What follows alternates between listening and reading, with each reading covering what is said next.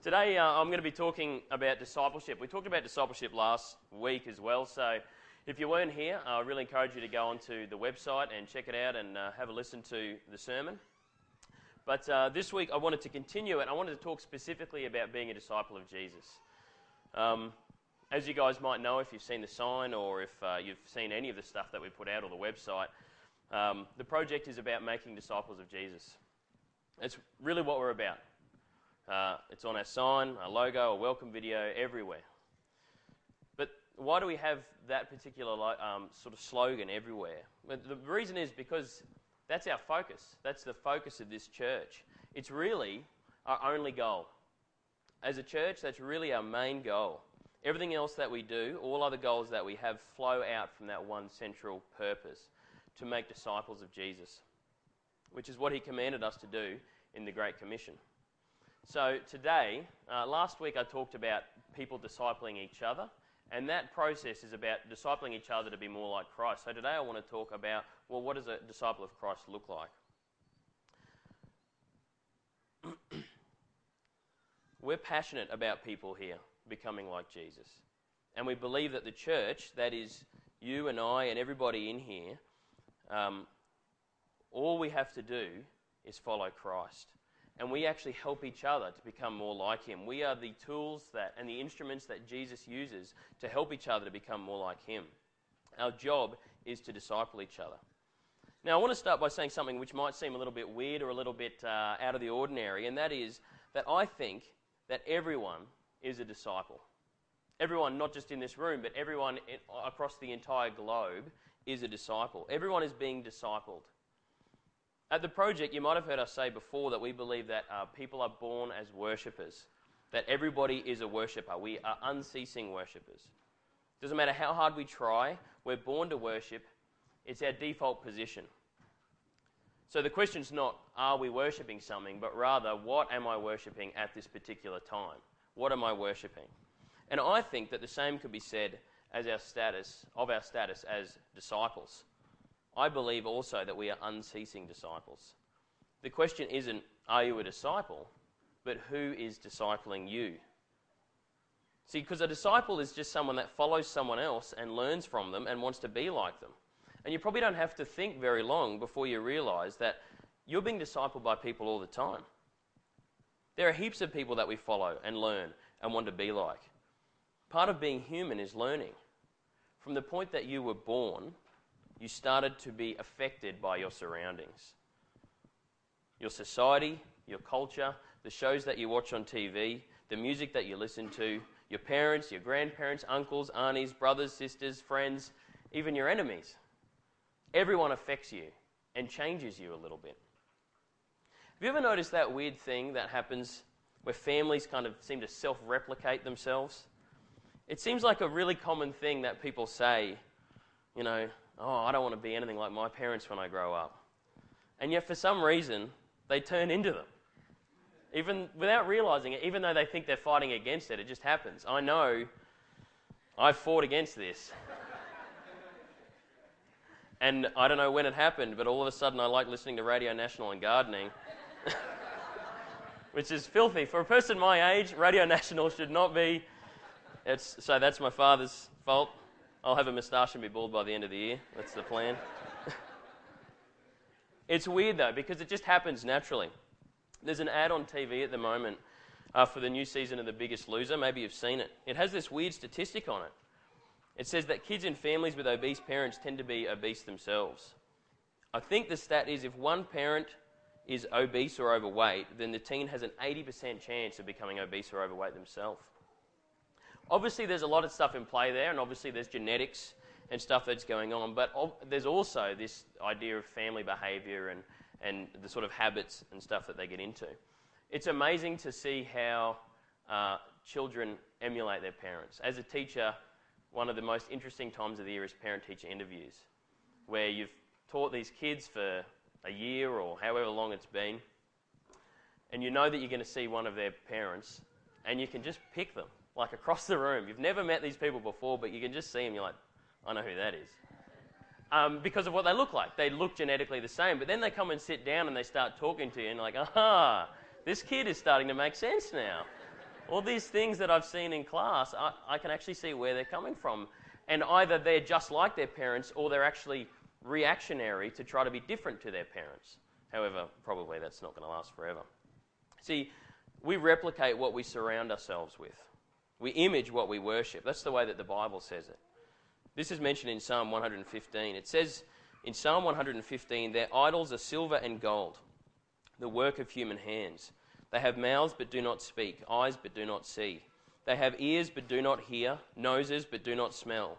They have hands but do not feel, feet but do not walk, and they do not make a sound in their throat. Those who make them become like them. So do all who trust in them. See, the Bible knows that we become like what we worship. And the same is said of discipleship.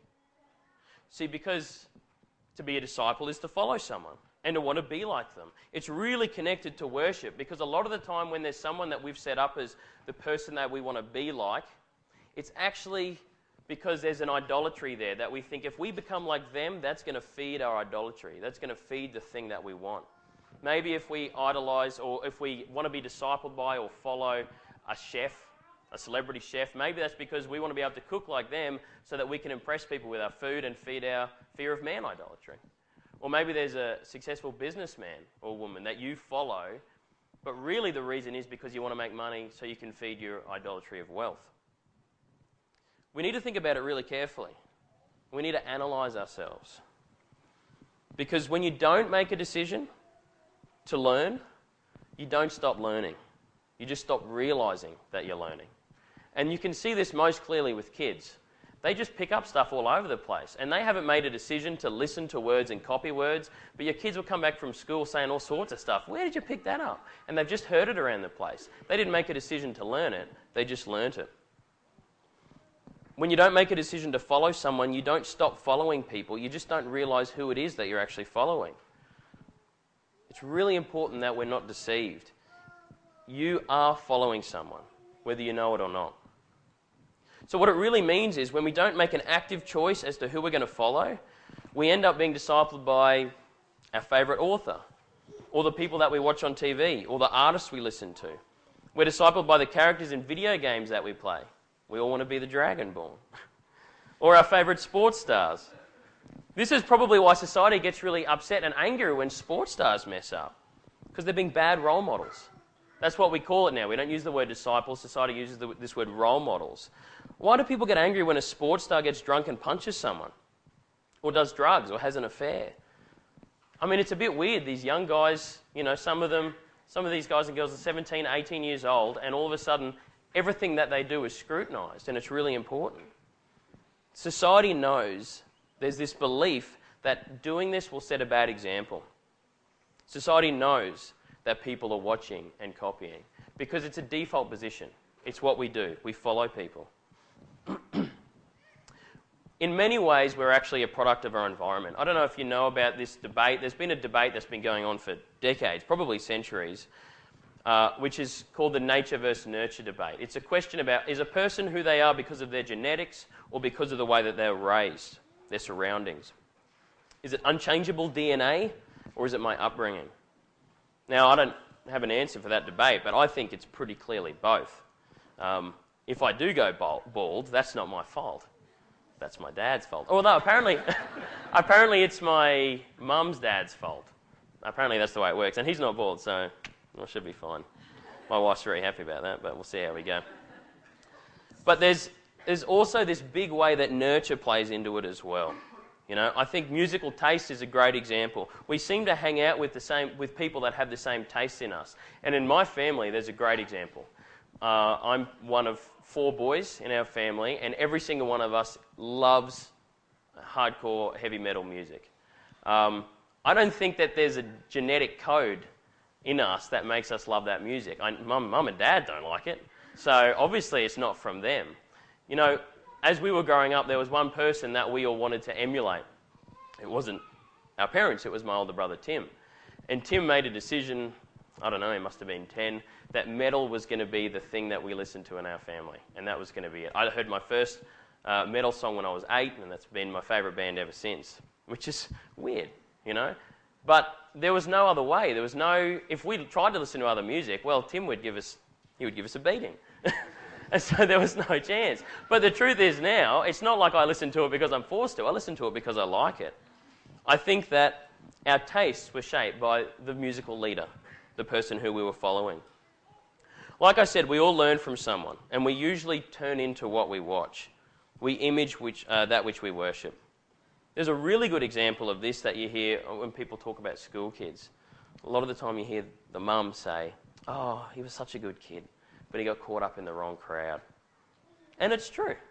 That's legit. Like, you guys have probably seen that happen to people. People get caught in a particular crowd and they change significantly. As teachers, we see it all the time. Sometimes, if there is just one person not in your class, the whole class is different because they're good days. They're great days. But it's amazing how one person can change a whole group of people. And sep- I mean, this is an old tactic. Separating people actually changes them. They become almost like different people because they don't realize, and it's the hardest thing to convince a 14 year old that their, best friend is actually damaging them in some ways. But that's actually what's going on. Our friends influence, influence us. You know it's true for yourself. You know, as a great example, you know, before I became a Christian and, and started following Christ, I used to swear a lot.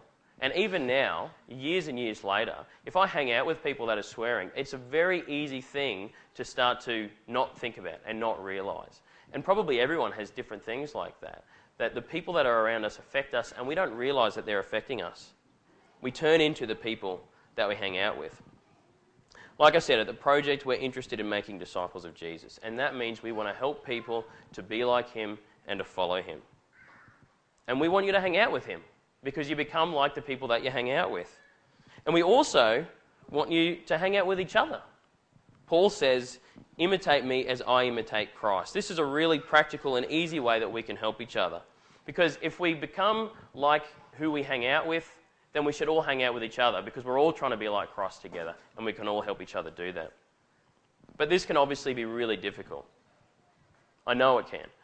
It can be really easy to lose sight of God and what He has done and who He is and go off on our own little paths all the time, following something else or someone else other than Jesus.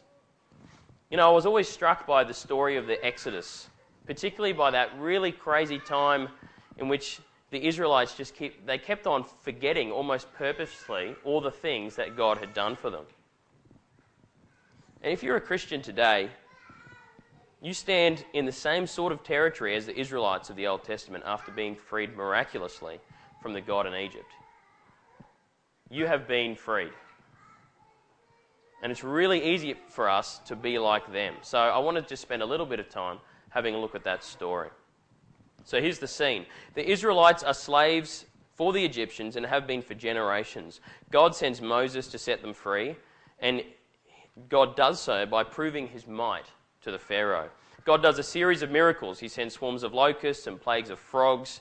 He turns the river Nile into blood and he blots out the sun. The Pharaoh is impressed, but not impressed enough, and he continues his persecution of the Israelites.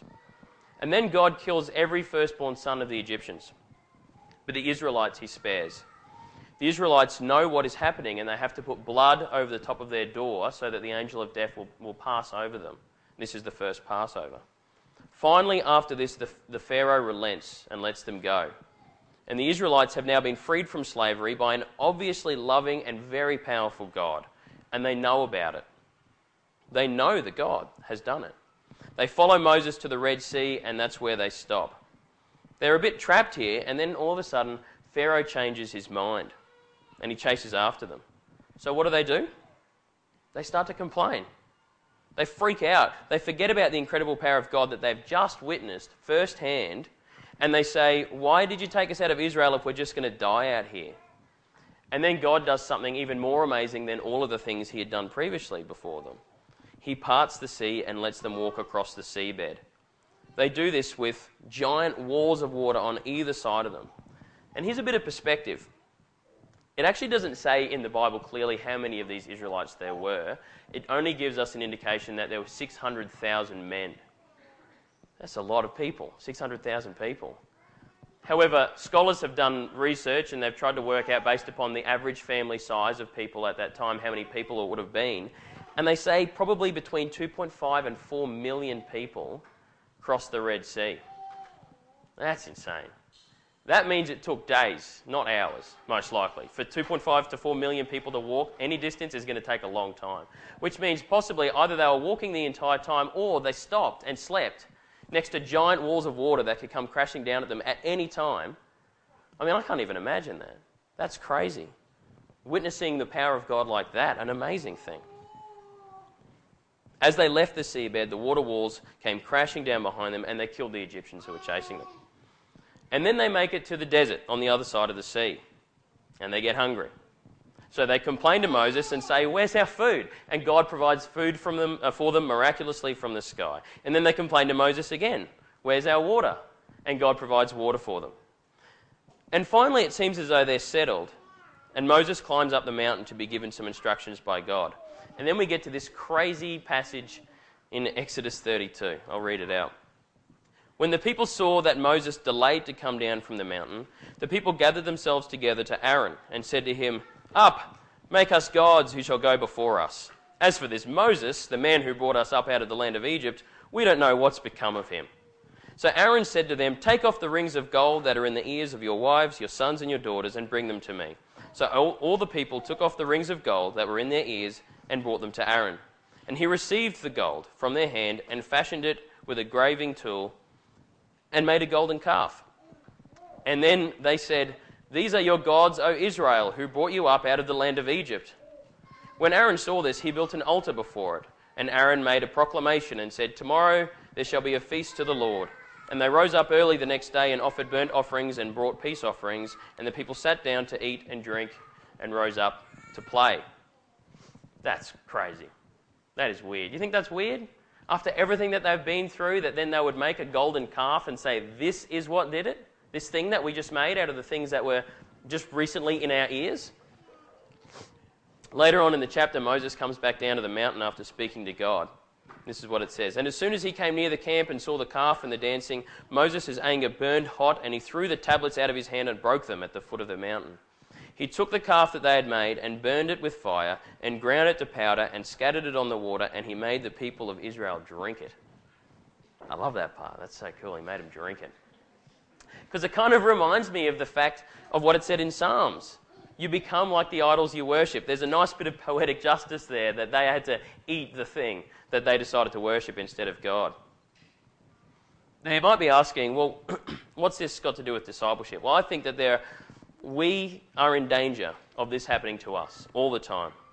It obviously expresses itself differently these days. Not many of you, I assume, have got a golden calf at home that you dance around, I hope.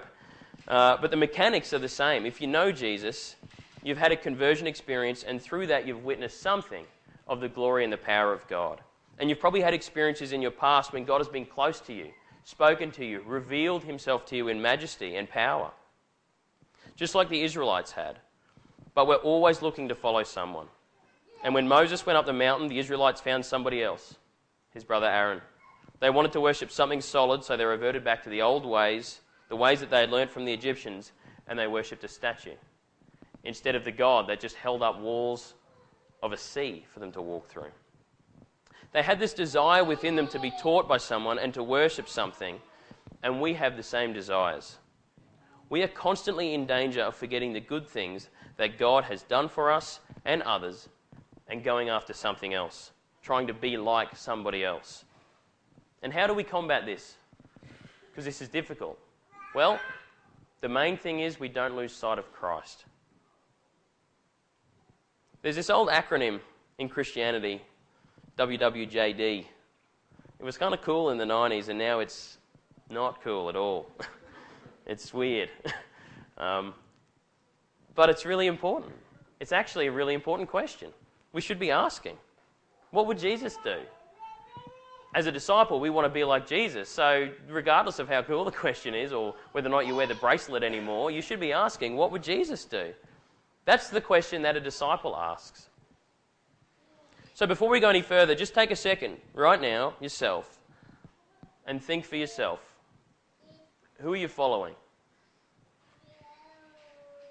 Ask yourself, who are you following? Do you ever ask yourself, what would Jesus do in this situation? Is that one of the ways that you make decisions by thinking about what Jesus does? Is this the measure that you make decisions by? Now, you might well say that you're following Jesus, but now ask, well, who does your lifestyle and your choices suggest you're following? We can say that we're following Jesus, but if someone looked at me and looked at my lifestyle, would that demonstrate that I'm following Jesus? Is my lifestyle countercultural? Because Jesus certainly was. At this point in time, it's important to discuss what a disciple of Jesus really looks like. Probably the most important thing to say about following Christ is the thing that he said himself take up your cross and follow me. This is not a suggestion. This is discipleship. This is what it means to follow him. It's not a, a life decision about what car I should get or whether or not I should get a mortgage. It's the radical realignment of everything in your life the cross of Christ realigns everything. We're going to watch a video, and it's a little bit brutal at the start, particularly. This is a video with a certain purpose and a certain goal, and it's not for people, and it's not aimed for people that don't know Christ. It's really aimed for those grumbling Israelites so willing to worship something else other than God who they already knew. It's aimed for Christians that follow Christ but not completely or that have accepted Jesus but they're still living their own way. So, pay heed to its brutality, but don't be condemned by it. Be convicted of it if you need to be. But this is just a reminder, and there's a couple of things in particular that I want to talk about afterwards. Hopefully, it will work.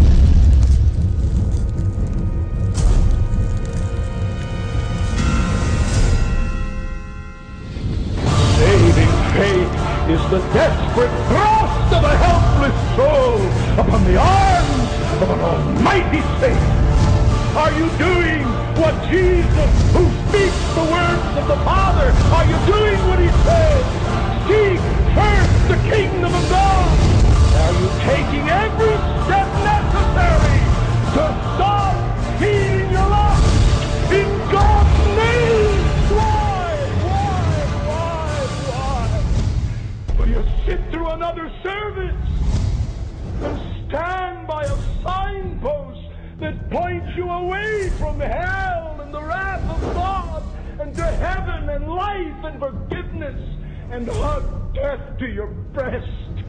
Oh, the madness of sin. You are a vile, filthy, helpless, hell-deserving, wretched son or daughter of Adam.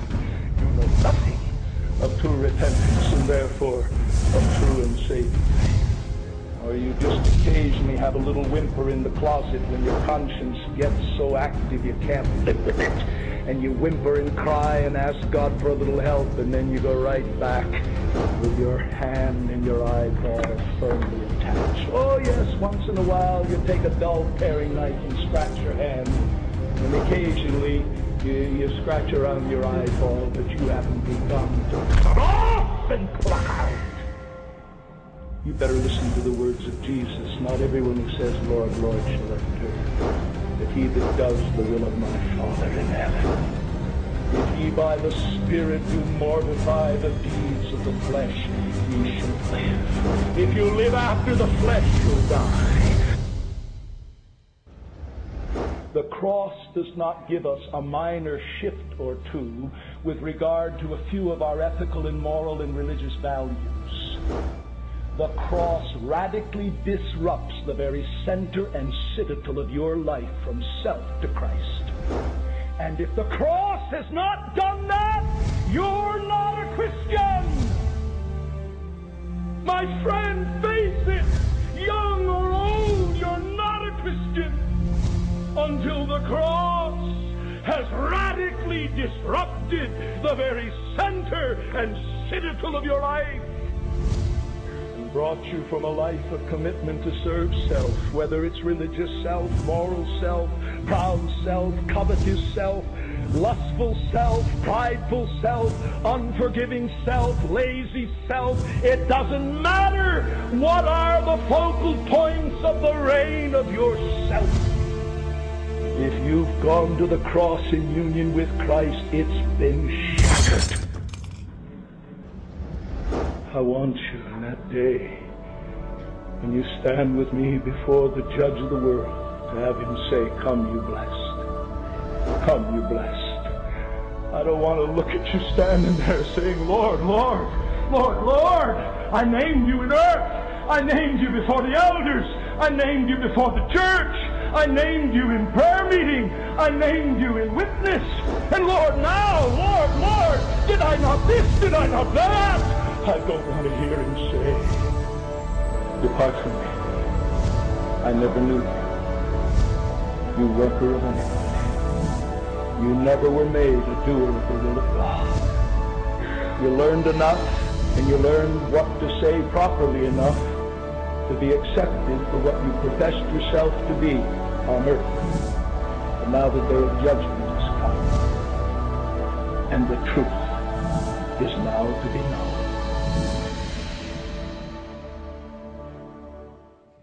Yeah, it's a pretty intense video, as I said. The line that really stands out to me in that is this one. The cross does not give us a minor shift or two with regard to a few of our ethical and moral and religious values. The cross radically disrupts the very center and citadel of your life from self to Christ. I think that's a brilliant way of saying it. I think that church often can come across, and I guess when we talk about uh, religion, comes across like here's the, here's the little prayer you got to say, here's the things you got to do. But it's still all about you. And that's not what Christianity is. It's all about Christ. This is what discipleship of Christ is.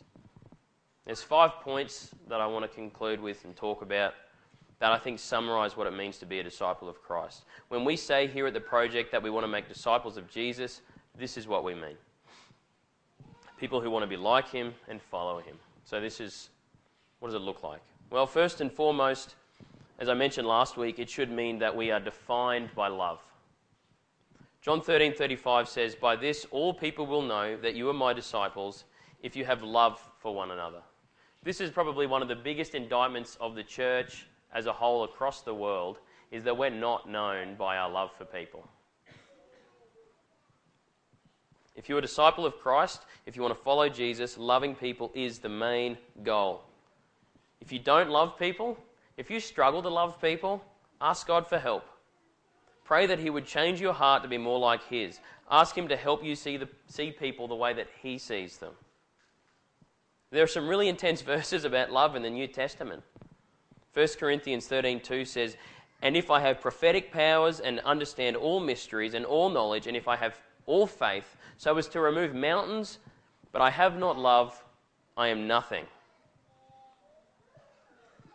In 1 John 4:20, it says, "If anyone says I love God and hates his brother, he is a liar. For he who does not love his brother, whom he has seen, cannot love God whom he has not seen." I mean, I just think this idea is the most countercultural idea that there is about Jesus to love everyone. Not just people that you can get stuff from, everyone. And when it says loving the least of these, it doesn't mean loving the widow and the poor kid and the cute little African babies that you can sponsor. It means loving your neighbor who cut off the tree that you liked over your fence. It means loving that person at work that just annoys you for no other reason that they just want to annoy you. It means everyone. Secondly, following Jesus, as the video pointed out, is a complete recentering of our life. Our life, which has been built up by society and those around us for all of those years until we came to know Christ, our, that life is shattered. That life is gone. Jesus becomes the center. He dethrones us from being the main focus of our life and he takes over. All that we do and all that we are is altered by that. Thirdly, we give Jesus complete authority in our life. A follower of Christ follows him wholeheartedly. Obedi- obedience is good, but if it's not complete, it's corrupted. You don't just give him some or most of your life. There are no secret sins that he is totally okay with you pursuing. He has complete authority in all that we do. The way that you talk, the way that you act, the spouse you choose, the way you raise your kids, where you live, the job you do, how fast you drive your car, what you eat, what you watch, what games you play, the music you listen to, the way you spend your time, the clothes that you wear, everything. There is no part of your life that Jesus is not connected to or the Lord over. That list may have sounded like I just picked random stuff, but really, think about it. You might be saying, does, really, does re- Jesus really care how fast I drive? Yeah, he does. Okay? We have laws in this land. Romans 13 says to obey the government. We can't follow Jesus and just be compulsive speeders breaking laws all over the place. At least if you're going to do that, don't have one of those little fish stickers on the back of your car so that people know they've just been overtaken illegally by a Christian. Jesus has authority over all of it. Why does Jesus care about what you eat? Well, he wants you to be healthy. He doesn't want you to eat fast food every day if it's going to mean that you've got a significantly decreased uh, lifespan and you're not going to be able to look after your kids well and disciple them well. But not only that, he doesn't want you to have idols. And food can be a huge idol. In fact, pretty much anything that there is in this world can be an idol, which is why it's vital that there are no parts of your life that are off limits to God. Fourthly, generosity. The life of a disciple is marked by generosity, and this is born from love for other people. Remember the rich young ruler who approached Jesus and said that he kept all the commandments and asked what else he had to do? Jesus replied, Sell all of your possessions and follow me. There's countless times in the Bible that we are told as followers of Christ to look after people, to love people, and to do so out of generosity, which means it's probably going to cost you something. Think about the cost of the Good Samaritan money for the inn, a few days of his life, or for some complete stranger. What a cost. If your generosity has never hurt you, you're either really loaded or you're not as generous as you think. These days, I think we have a really moderated view of generosity. We say, yeah, we give our 10% to the church on a Sunday, and then we leave it at that. That's our generous bit. The rest is ours. Or perhaps we don't even do that. It can be really easy to think, well, I've got this big house now. I can't very well sell it, can I? But that means I can't really afford to tithe. You know, because of my mortgage repayments, because of my car repayments. I'm sure God understands that. Well, I'm sure He does. I'm sure He understands it better than you do. I'm sure He understands your heart in that situation. All of us make a decision about our standard of living, and without realizing it, that actually limits and affects our ability to be generous. Well, I want to be generous, but I've made the call that I think these days it's a, it's a sensible thing to have three 50 inch LCD TVs in my house. And then I'll give what's left after that. And we call that generosity. Is it? Is that really generous? Or is it safe, painless giving, and after we've taken care of our own self and our own idolatry first? Lastly, a disciple is invested in eternity and the kingdom of God. This is what happens when we come to know Christ. He becomes the king, and he takes over the throne in our hearts that we previously sat on. Our view shifts from our own kingdom and building our own kingdom to his. And the things that we place importance on are realigned to line up with what he thinks is important the building of his kingdom.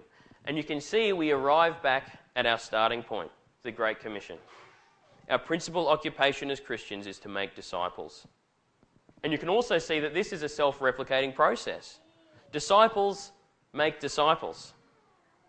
Just like kids turn out like their parents and students are affected by the crowd that they're in, disciples of Jesus make more disciples of Jesus. That's what it's all about.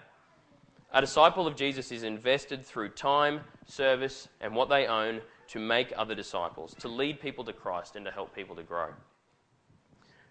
There's a message online by this guy called uh, Paul Washer. I don't know if anyone's heard of Paul Washer before. He's a pretty intense Southern Baptist over in the States, and this message that I'm going to be doing a bit of reading from is a really intense message. You can look it up if you want to be really challenged. It's actually for youth mainly, but I think it applies to all of us. It's called Shocking Youth Message by Paul Washer. You can get it on YouTube, and it's really full on. Throughout it, he talks about following Christ. And he is talking at this point, to give you a bit of context, uh, to a group of around 5,000 young people. And these are some of the things that he says. Conversion is not like a flu shot. Oh, I did that. I repented. I believed. The question is, my friend, are you continuing to repent of sin? Are you continuing to believe? Because he who began a good work in you will finish it. Most of our Christianity is based on cliches that we read on the back of Christian t shirts. Most of our Christianity comes from songwriters and not the Bible. Most of what we believe is dictated to us through our culture and not by the Bible. The Bible never teaches that a person can be a genuine Christian and live in, the continuous, uh, live in continuous carnality and wickedness and sin all the days of their life. But the Bible teaches that the genuine Christian has been given a new nature. The genuine Christian has a father who loves them and disciplines them and watches over them and cares for them. Now, am I saying that a Christian is without sin? No. Because in 1 John we learn that Christians do sin.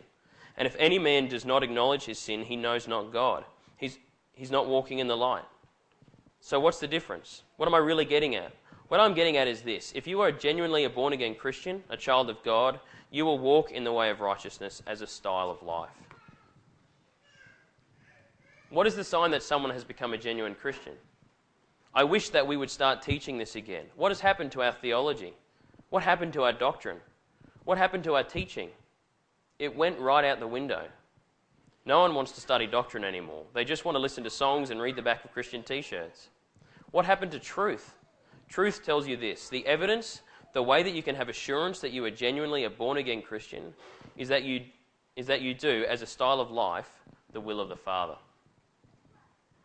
What you need to know is salvation is by faith and faith alone in Jesus Christ. And faith alone in Jesus Christ is preceded and followed by repentance, a turning away from sin, a hatred for the things that God hates, and a love for the things that God loves, a growing in holiness, and a desire not to be like Britney Spears. This was a while ago. I don't think anyone wants to be like Britney Spears anymore. Not to be like the world, and not to be like the great majority of American Christians, but to be like Jesus Christ. And at this point in the video, the audience erupts in applause. And he waits for it to die down and he says, I don't know why you're clapping. I'm talking about you. I didn't come here to get amens. I didn't come here to be applauded. I'm talking about you. It's a really intense message. Uh, it's, it's spoken to a bunch of dis- disaffected teenage Christians that have grown up in the church, and he knows about what the culture's like. It's brutal. These people had bought into their culture, and the cross of Christ had not realigned their lives and recentered their life. And that's what discipleship's all about. And it is really, really, really easy to be deceived because we kind of want to be. So at the project, that's what we're about making disciples of Jesus. And we do that by pointing people toward Him.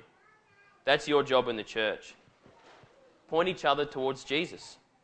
When you're in the midst of circumstance, when life has become tough or the direction is unsure, you have a choice.